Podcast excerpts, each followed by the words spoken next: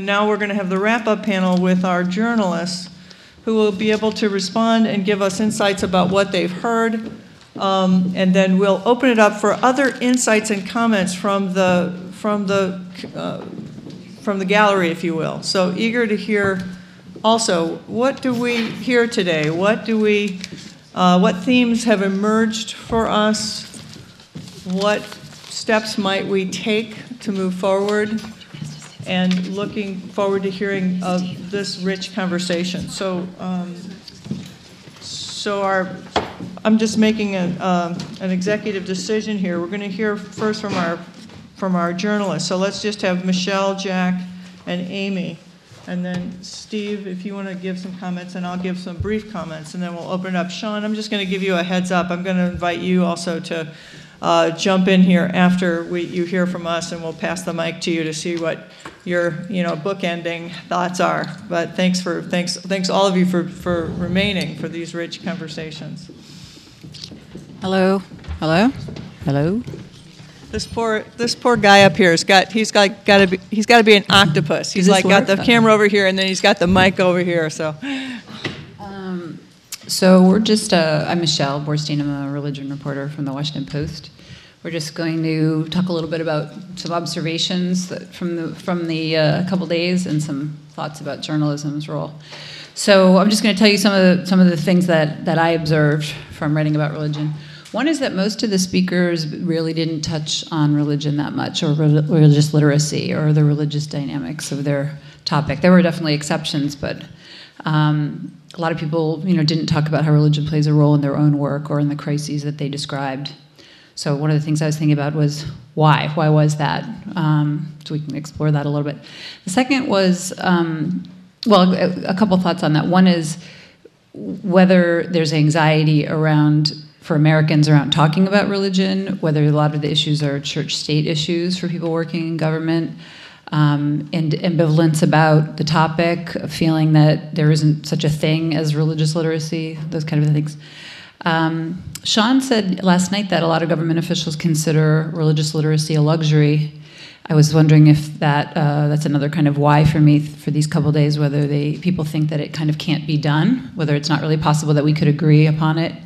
Um, uh, a lot of people talked about the, the fact that spiritual figures and religious leaders don't address the topic. Um, the mayor of Somerville talked a little bit about this. And I didn't know if, you know, one of the things that, that we cover a lot in our work is sort of the, I don't want to say just decline, but like shifting sort of role of religious institutions and figures and communities and sort of this question of, um, the status uh, of who of religious leaders and who speaks for, for religious communities and that kind of thing. Um, a bunch of people here talked a little about the theologies of different perspectives on, on immigration and refugees. Uh, Kristen talked about, uh, you know, the um, God and country and anti-chaos and law and order and militarism and, and that kind of thing. Um, so I was trying to think a little bit about um, the theologies that are brought to this topic. Um, another quick thing was um, influence of religious actors, et cetera, et. Okay. Um, well, another thing uh, is about the, the role of government, and even though obviously people talked about the hostility towards government, I feel like in the the uh, years that I've been covering, 12 years I've been writing about religion and living in Washington, that in a way we've almost kind of made religion more of a like a type of a god, maybe an anti-god, but I mean just the, the emphasis on religion, the the the power, I mean of religion, excuse me, of government, um, whether it's we see it as a partner or big brother or expression of our values or our tormentor or oppressor but there's just this this enormous weight and pressure on government expectations of government um, so and i feel like that is you know our culture we have 23 different shows about about Washington, the West Wing, and all these. I mean, it's just the the, the, the prominence of, of government and our expectations of it, including by people who are skeptical of it, also are guilty of elevating it. Um, so then I'll just quickly say something, a few things about, about journalism. Uh, and then we can pass it to the other folks.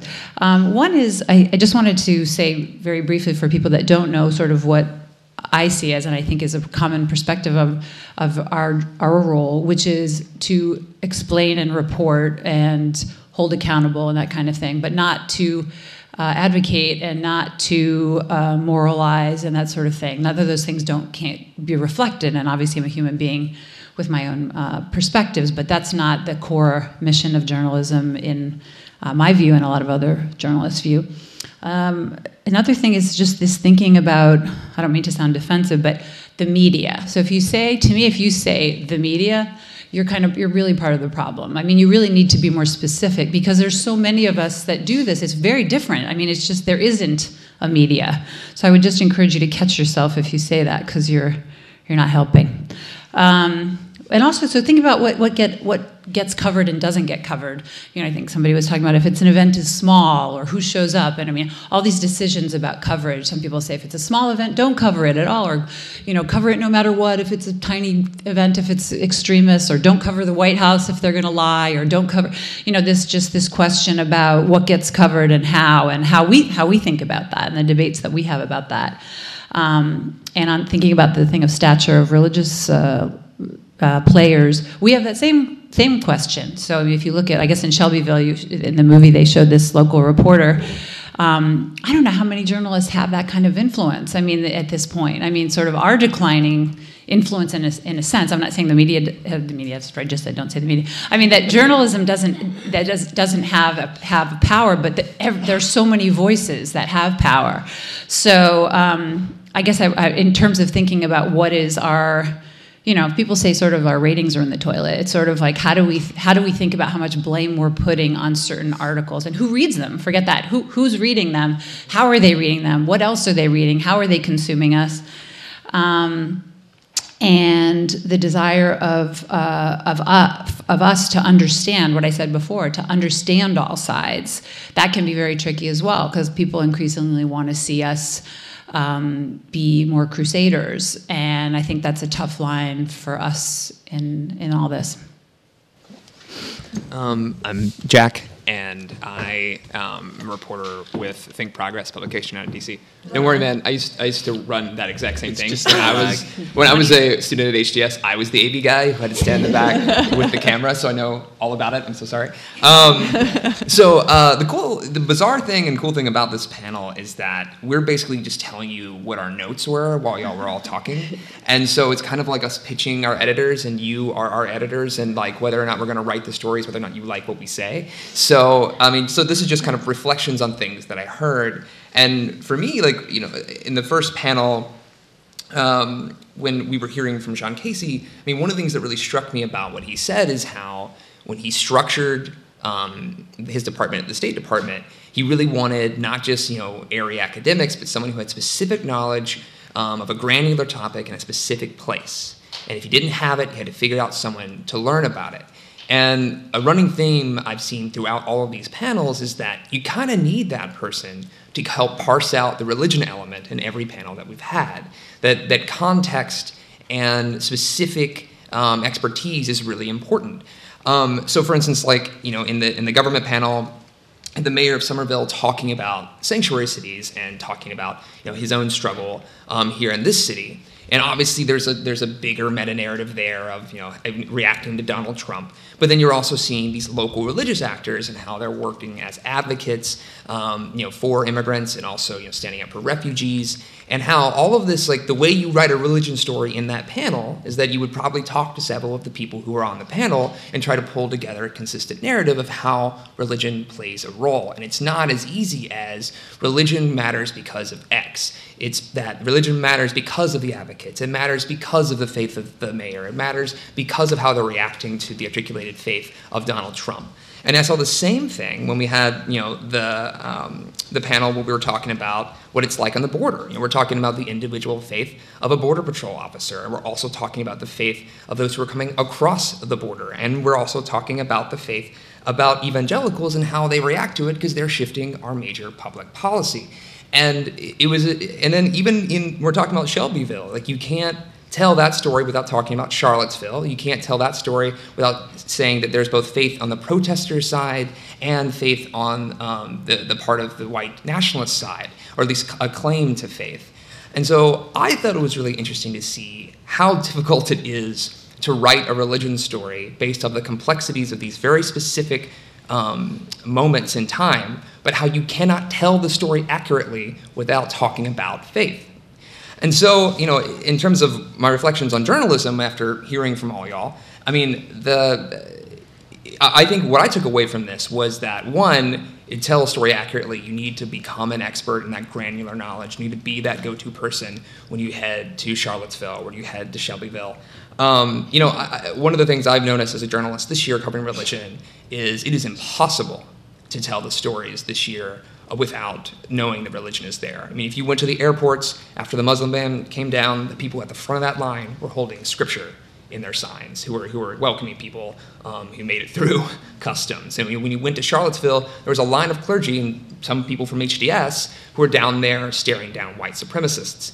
And so, you know, knowing that that story is there, but knowing that you have to look at it. I mean, look for it is really important. And one thing I also thought was really helpful in these panels and that journalists need to um, recall is that history is really important. The amount of times um, that we've heard in these panels how you have to reference something 30, 40, 100 years ago to understand what's happening right in front of our eyes, or the fact that it's just always been this way. That there's, you know, that's um, history doesn't necessarily repeat, but it definitely rhymes. Like that became a running theme throughout these panels as well. And I think that's a difficult thing for journalists because we always want to tell you something new. we always want to tell you what this is. This is unprecedented. It has never occurred before. Um, but the truth is, is that there's often nothing new under the sun, and um, you, every story is new and every story is old at the same time. So I think the most frustrating thing about watching you all talk is remembering how complicated it is and understanding it is always going to be hard. And the role of a journalist is to figure it out for you anyway and know that you're probably going to yell at us for not getting it all right once we hit publish. Um, so I, I, I, appreciate that. And I, I, final point is that um, I also really appreciated about these panels how contextual they were and how a lot of folks were working off of a case example because it's really easy in DC as journalists to get wrapped up in a narrative where there are there is Trump and then there are things of people reacting to Trump. And, uh, and then only the top level component of that. Like those are the only conversations that matter. But what came across really clearly in these convers- um, in, in these panels was a lot of the most interesting stories are happening at the ground level and in some ways, they kind of have to, because if the federal government isn't moving at a certain level, or if uh, Donald Trump, you know, imposes a policy and then massive resistance movements keep it from actually happening, there's still things happening at the local city and state level that are changing, that are doing new things. And a lot of times, as y'all made clear, religious people are key, playing key roles in that, um, in those shifts. So paying attention to things, you know, beneath the meta Trump story, I think will be really important moving forward and for religion journalists as well. Um, oops. Like Jack, I am another uh, HDS alum. Thank you. Um, did not run the AV equipment, but um, I, uh, I started here about 20 years ago, um, and it's really such a pleasure to be back. And I can't thank Diane um, and your colleagues um, more uh, enough for this just overall project that you're working on because I know um, there are many of us who were so dying for this kind of conversation while we were here.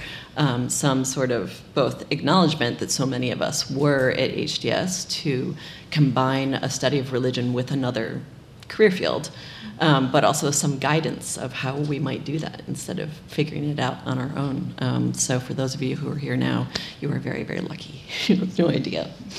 Um, I feel like uh, Jack and Michelle and I are um, probably living out the um, pet peeve of uh, Michelle's of the fact that you can't describe media as one thing um, because we have three very different takes on um, what we've seen in the different panels here. Um, and we also should acknowledge um, we're three religion reporters, so we're always looking for religion in stories and always looking for that aspect of it. Um, I've also spent a lot of my career as an editor. And so part of my job has been to teach my writers, who are by and large not religion people or um, thinking about religion in stories, to not overlook that part of something that they may see as initially having nothing to do with religion. Um, it's also part of my personal role. My husband is a journalist, and um, I still count maybe as one of my um, most proudest accomplishments the fact that at least when he's assigned a story in politics or economics that touches on evangelicals somewhere, he will make sure to qualify whether he's talking about white conservative evangelicals. it's only taken almost 15 years now to convince him of that. Baby steps. Um, but when I was listening um, to the different panels, what jumped out at me is that when we talk about religious literacy, uh, we mean a whole bunch of different things by religion. Um, one of them is definitely just um, simply knowledge about different religious traditions and different religious people. Um, but it's not usually in the form of, you know, could you uh, pass a pop quiz on what the difference between Shia and Sunni Muslims are? Um, it, it, obviously goes to what um, Shaun was talking about yesterday in terms of who do you connect with to tell you about something. Um, you know, we spent uh, some good years here at HDS learning as much as we could. But even I know that just my intro to Islam class is not going to be sufficient um, for me to write most of my pieces. I need to know who to go to to school me on that. Uh, but that's just one piece of it. I actually heard religion all over the panels because even if it wasn't people speaking about faith specifically, they were talking about faith actors often. Mm-hmm. Um, they were talking about faith-based groups um, and uh, you know nonprofits that may be secular but had people in them whose motivation was their faith for getting involved. Um, certainly, um, some of the the work that we heard about on the border um, is driven by church leaders, is driven by different faith groups, um, and it's hard to understand the work without understanding who the people are doing that work. Um, I think it can be similar in terms of teasing out concepts that are in some of the topics that we've been talking about that are um, religious or that turn out to be religious. Um, just to take one example that um, may seem obvious, but I don't think it is actually for most of our readers sanctuary cities. I mean, when I hear sanctuary, I think of a church sanctuary, but I think it has just been a phrase um, for a lot of people meaning protection. Um, and it, it does, in this case, mean protection, but um, what interests me so often about these stories is that we're talking about, before sanctuary cities, actual sanctuaries and congregations that provide protection.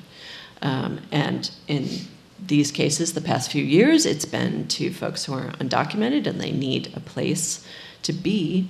Um, one of the stories that I've actually been trying to um, every so often dip into a little bit more um, because I'm so interested in what it says about different conceptions of uh, religious priorities and, and even who counts as religious and whose religious freedom matters is um, what would happen in a hypothetical if um, uh, I don't even know who it would be. It would be Homeland Security, I guess. Uh, ICE would decide um, to uh, cross the threshold and go ahead and not just um, pick up folks who are going into services, which we have seen happen over the last year, mm-hmm. um, but actually go in and try to apprehend somebody who was under sanctuary yeah.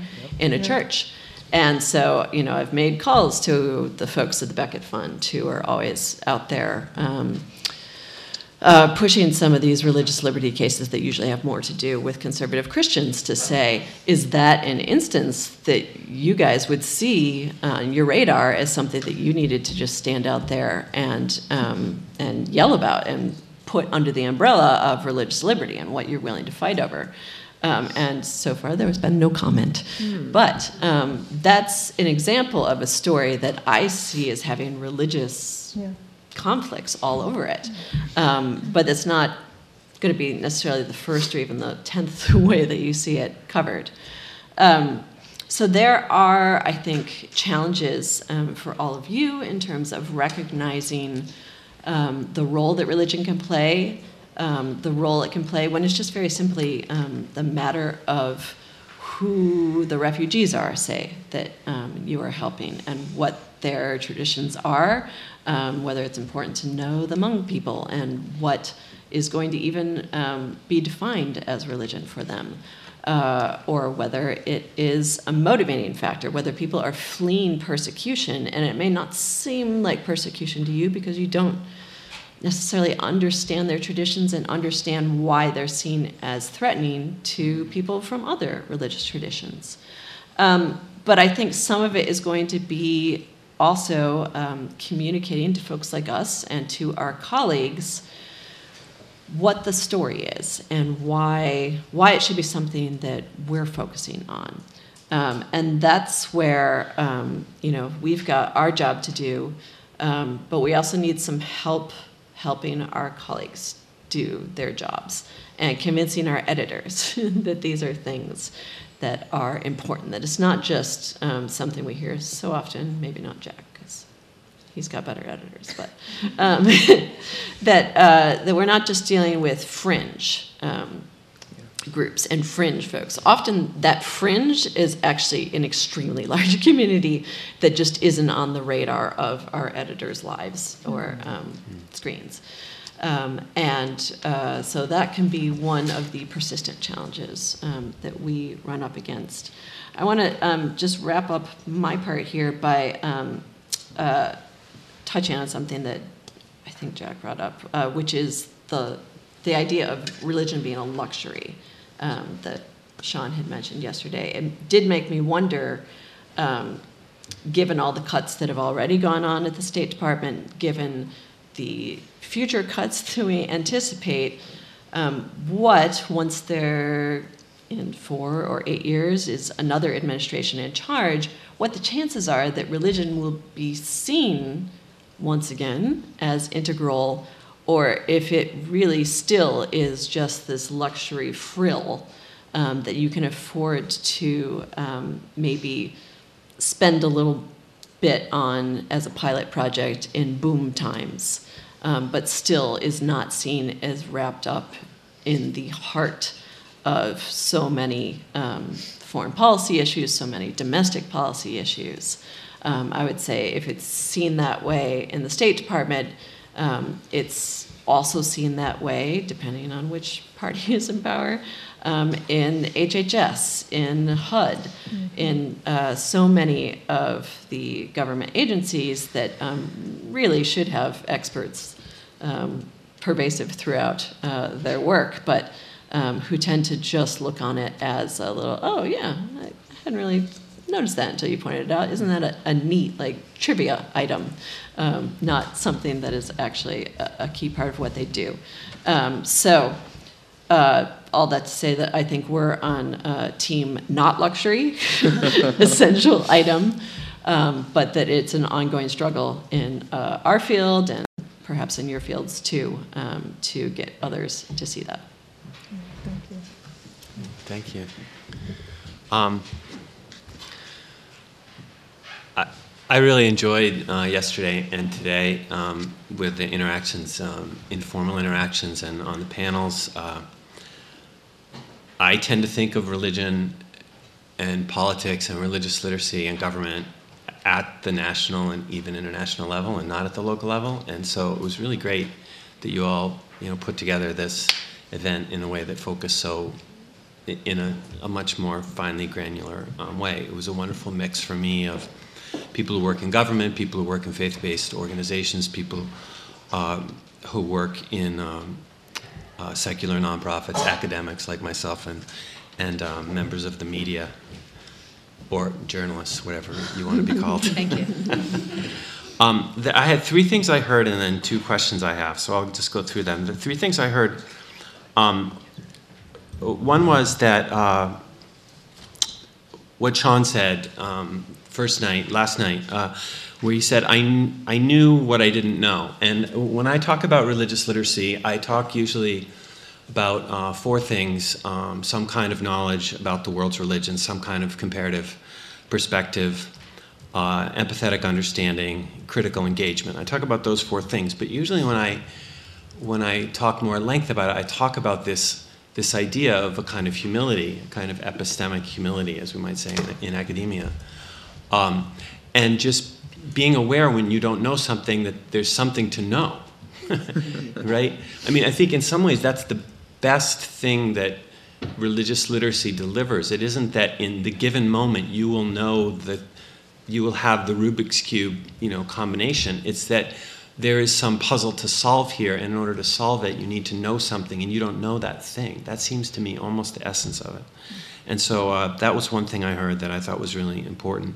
Um, Scott Harshbarger made this uh, reference this afternoon about fake news working um, because people don't understand basic uh, civics. And it made me think uh, of an argument um, that I've heard and used it, that fake news works because people don't understand religion. That one feature of our religious illiteracy and one virtue of religious illiteracy is that when we have a country that's so deeply religious and we have a population that knows so little about it, and we have voters and elections, there's just an invitation to politicians to just talk smack about religion that isn't isn't the case.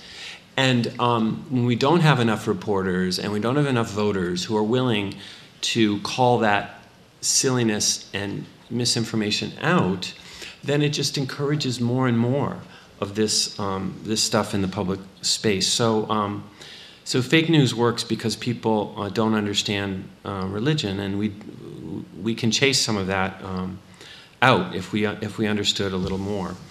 Um, a third thing I heard, and it may be the most um, important I heard for me, is this this challenge from yesterday about uh, getting involved in storytelling. You know, academics are very enamored of arguments. When I advise a dissertation, you know, I, I want to say to my student, you know, what's the argument?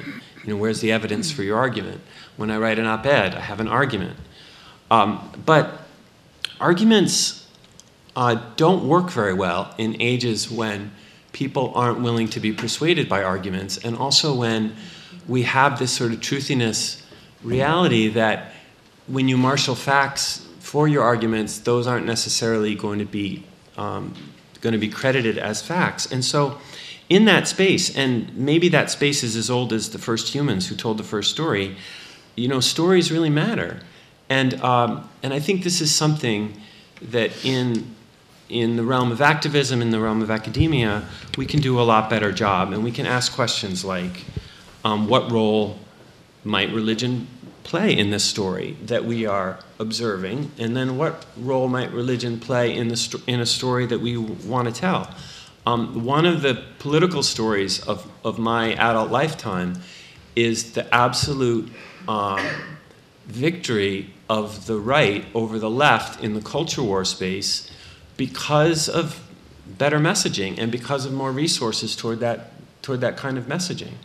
Um, and so so this idea of thinking about what stories we have to tell in our own work and then what role religion might play in them i think is a challenge that i'm taking out of this uh, about out of this conference the two questions i have um, uh, one is I, I really want to know more and here i'm on team michelle um, uh, I want to know more about how religion comes up in the day-to-day lives of the people we heard from uh, on the panels. Um, we did hear about religious actors, um, and that's true. And that, that was almost always, well, okay, I'm working with these folks, and they're in church groups or in they're in faith based groups, and they come across my screen at different times during the day.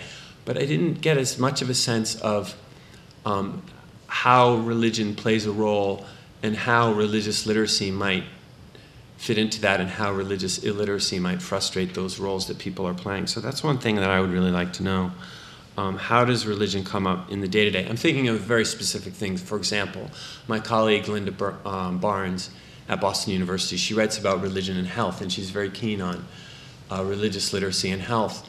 And she, she talks about edu- and she, she's a religious studies PhD who works in the, in the uh, Boston University uh, Medical School.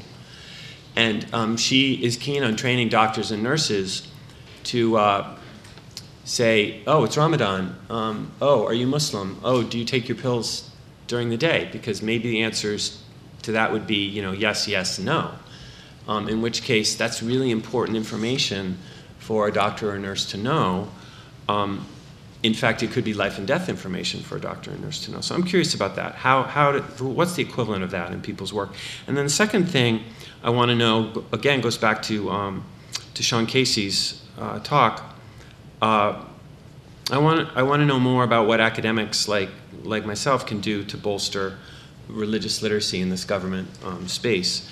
Um, I appreciate the argument, uh, the observation that so much of this is local.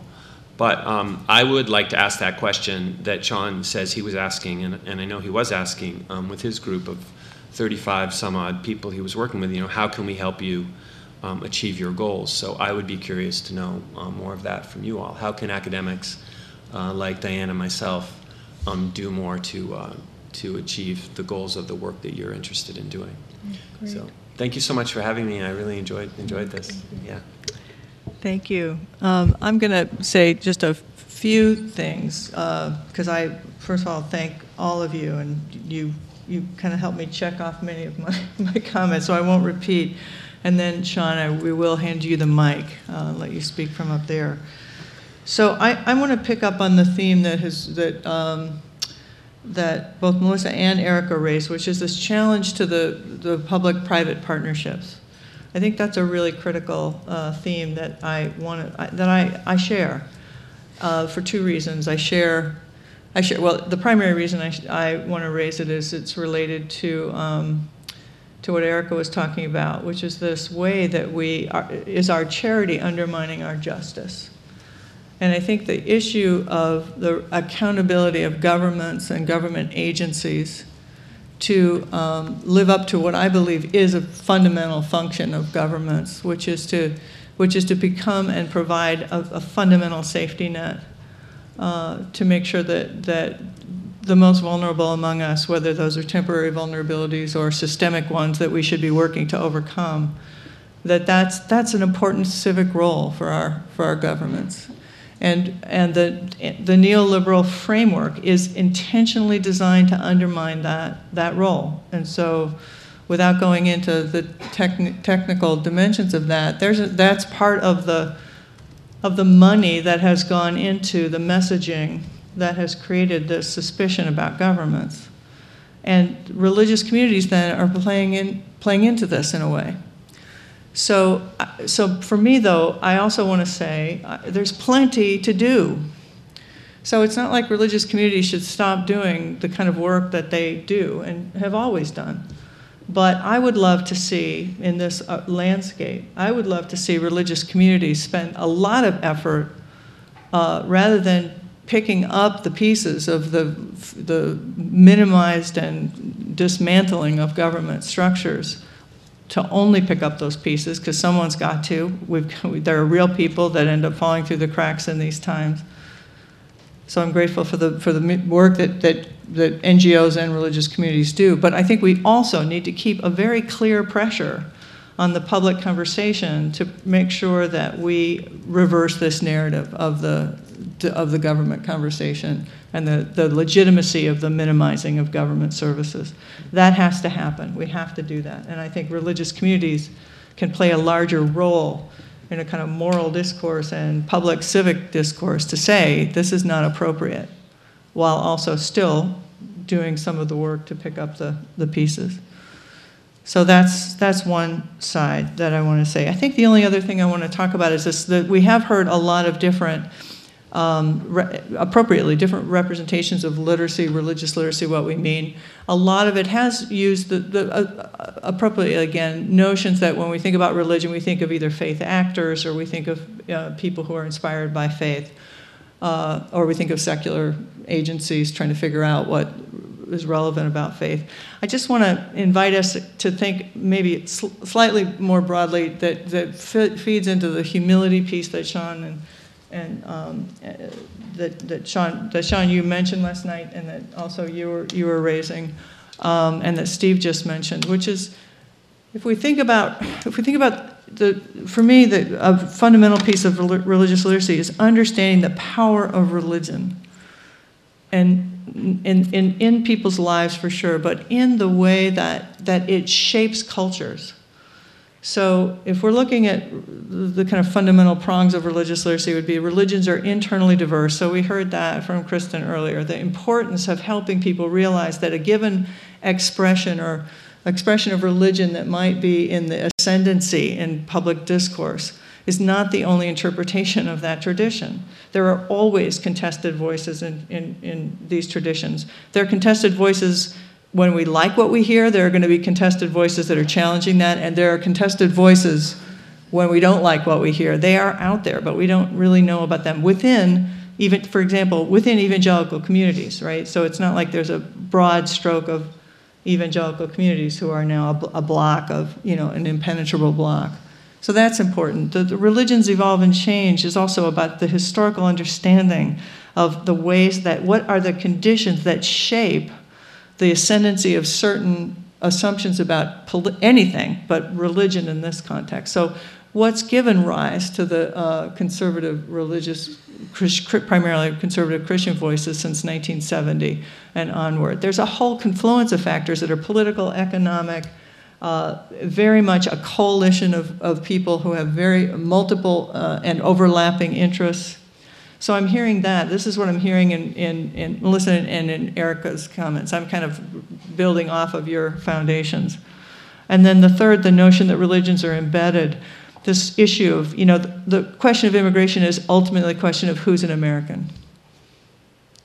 Who gets to be, who's an American? Who do we think is an American? And that those, those issues, those questions are going to be forever contested, but most of us would would say, well, Americans are citizens, but I think the actual functioning discourse of who's an American is that is that that a certain understanding of Christian America is is in the ascendancy right now, and that's what is driving so many of the policies and actions and assumptions that we see playing out.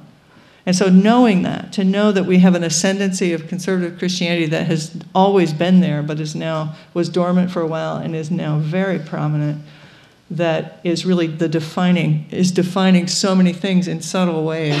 That's the literacy about religion. So it's not that we know the answers, but we know the questions the questions. It's and Steve, you said it really beautifully. To know what to ask, to know what we don't know, is what Shaun said last night. To just know that what we think is going on, there's something else there, and then to figure out in any given context, which no one, will, you only will know in the local context. Which is why I so appreciate the incredible depth of our presentations today. You all who are in your places, you know your space, you know your context and so, uh, and that's the, that, that's the kind of uh, uh, expertise we need because everything is local in these questions. Uh, so it's more a question not of saying we can give answers, but we can help maybe frame questions. And that's, that seems to be an important role that I see for, the, for those of us who are scholars of religion to be able to think how do we communicate that set of questions better. So thank you. Those are my, those are my comments. And um, again, so grateful for everyone's. This was a really incredibly. This is was well beyond my hopes or expectations. Um, so, Shaun, uh, we're going to probably give you the, the last word here. So, appropriately, book, bookending us. Well, first of all, Diane, thank you so much for all you've done. I mean, to be in this room for a day and a half with so many religion nerds just does wonders for my soul. So, this has been, been very, very therapeutic. And, and I think so many uh, questions have been raised in so many topics. Uh, this has been very rich and fruitful for me. So again, thank you for all you're doing, and, and I hope that this has been a, uh, a, fruitful exchange for, for everybody uh, that's been here. Let me just kind of run down the, the panel and, and, react selectively to some of the things you've said. Uh, so, so Michelle, you know, your first question about why is religious literacy considered a luxury by people in government? It's not unlike people in your business uh, you know, when there are cutbacks in print journalism, they don't go to the political desk first, right? They, they, there are a lot of brothers and sisters in your profession who were given pink slips in, in, the recession because, well, you know, religion that's marginal. So, and we that's a luxury we can't afford. I think in, government halls, it's it's so complex that people get brain freeze immediately and say, "Oh my God, to really do this is going to take so many bodies, and we may never be good at it. Frankly, that's my conclusion about the Pentagon in religion. They will never be good at it. They should get out of the business. Now, that wasn't a very sexy message when I went over across the river to the Pentagon. You guys, you guys just walk away because you're gonna you're gonna cause more problems than you're gonna solve. Uh, so I think people in an era of declining resources, whether it's in, in print media or whether it's in uh, foreign policy, just think, oh my goodness, our budgets are hemorrhaging, Congress is cutting, and so to go up there and, and ask for another, you know, $20 million to do this in religion just is a really, really tough sell in your business and in my former business. Um, uh, and that's unfortunate. I will also say, in, in particularly not in print media, well, print media to a degree, but also in, in electronic media, the, the real people who need to learn religious literature are two classes editors and bookers. Okay, I don't. T- I cannot tell you how many times I got calls from you know, oh, Bill O'Reilly staff. You know, okay, B- Bill's decided our uh, editorial meeting at ten. We're going to have two people on to discuss the ethic or the morality of invading Iraq, and we've got somebody in the pro chair. We need somebody to be in the anti-war chair. Will you fill that chair? Now, I, I originally said yes, like back in 2003 when I was first in town. I realized I'm just a prop, right? And I'm going to get destroyed if it's in a right wing Fox News environment. I don't do that anymore. But the caller who Bill O'Reilly said, go find somebody for chair number two was a 23 year old poli sci major from Hillsdale College who knew nothing about religion and really was just going down a call list of, of vulnerable, stupid liberals who might actually say yes, right? And I was a newbie in town, so I, I went to the top of the list. The, the 23 year old who called me had no idea about the moral issues surrounding the invasion of Iraq. They were just looking for somebody with a pulse. Uh, but those are the folks, at least in terms of a lot of television analysis of religion reacting to an immediate story, that's, that's who the editors turn to. And they say, well, you, yeah, you, you go call somebody and book somebody for 5 o'clock tonight. Editors then, and how many times have I seen this, where religion will pop in, an, in a national international news story and they'll say, Michelle, I'm going to give this to the, the, the person who covers the, the political beat. Right. And then you may end up being the tutor to that reporter saying, well, this is how religion cuts across. But it, so I think editors many times don't understand that a religion reporter may have more sophistication in covering a popping a news story. Now, one of the good scenes is it seems, or trend seems to be that more and more print uh, outlets now are having co, uh, you'll see two, two names on the story or three names, where I think 10 years ago, perhaps that was less often done at the Post and at the Times, where there would be the 800 pound gorilla uh, political reporters that get out of my way, I own this story. Yeah, I think it's much more open today. Who are on the byline, right? Yeah. I think the internet is, I don't know if the, I think the internet's changing that. Yeah. You know, it's a, it's a much more open marketplace today than it used to be. Shaun, I'm going to give you, give you a warning. We've only got about two more minutes. Okay. Uh, I also agree that the context is, is radically important here, and that's why it's so difficult. You may understand the, the dynamics of, of the Muslim community in Murfreesboro, but that doesn't mean you know anything about the dynamics in Baghdad. And the same is true for Christianity, and that's why it is so complicated. I may hire a PhD at the State Department who knows uh, Islam in Pakistan, but they're useless to me in London, and it's because it's just that that hard to really understand what's going on. Um, will religion ever return to the State Department? I have no idea. It probably will never return in the form it was under me, but I remain hopeful. As I said, there, there are many, many ways you can socialize religious literacy in complex government bureaucracies. You don't have to have a shiny office at the top of the, of the pile to do that. Uh, and lastly, uh, Steve, uh, I mean, your, your question about day to day lives. The most successful moments I had in my diplomatic career when I, I would ask two questions in religious communities. I would say, What's going on in your community? And I would shut up. And religious folk, here I'm essentializing and I realize it, they love to talk about what's going on in their community. It seems to be universal. I see. I, there are very few reticent religious groups. Now there's some, but but by and large. And then second, the question would be, from the perspective of your community, how do you assess what's going on in your neighborhood? Uh, and so asking the right questions and listening to people and getting them to talk is absolutely fundamental to success, I would say, in diplomacy, but also in most local government work. If you come in and intimidate people, if you make people feel uncomfortable, then you've lost the game from the beginning. But it's more about how can government folk who have some degree of religious literacy know the right questions to ask, and then can you shut up and let them tell their stories? That's the way you begin to build relationships.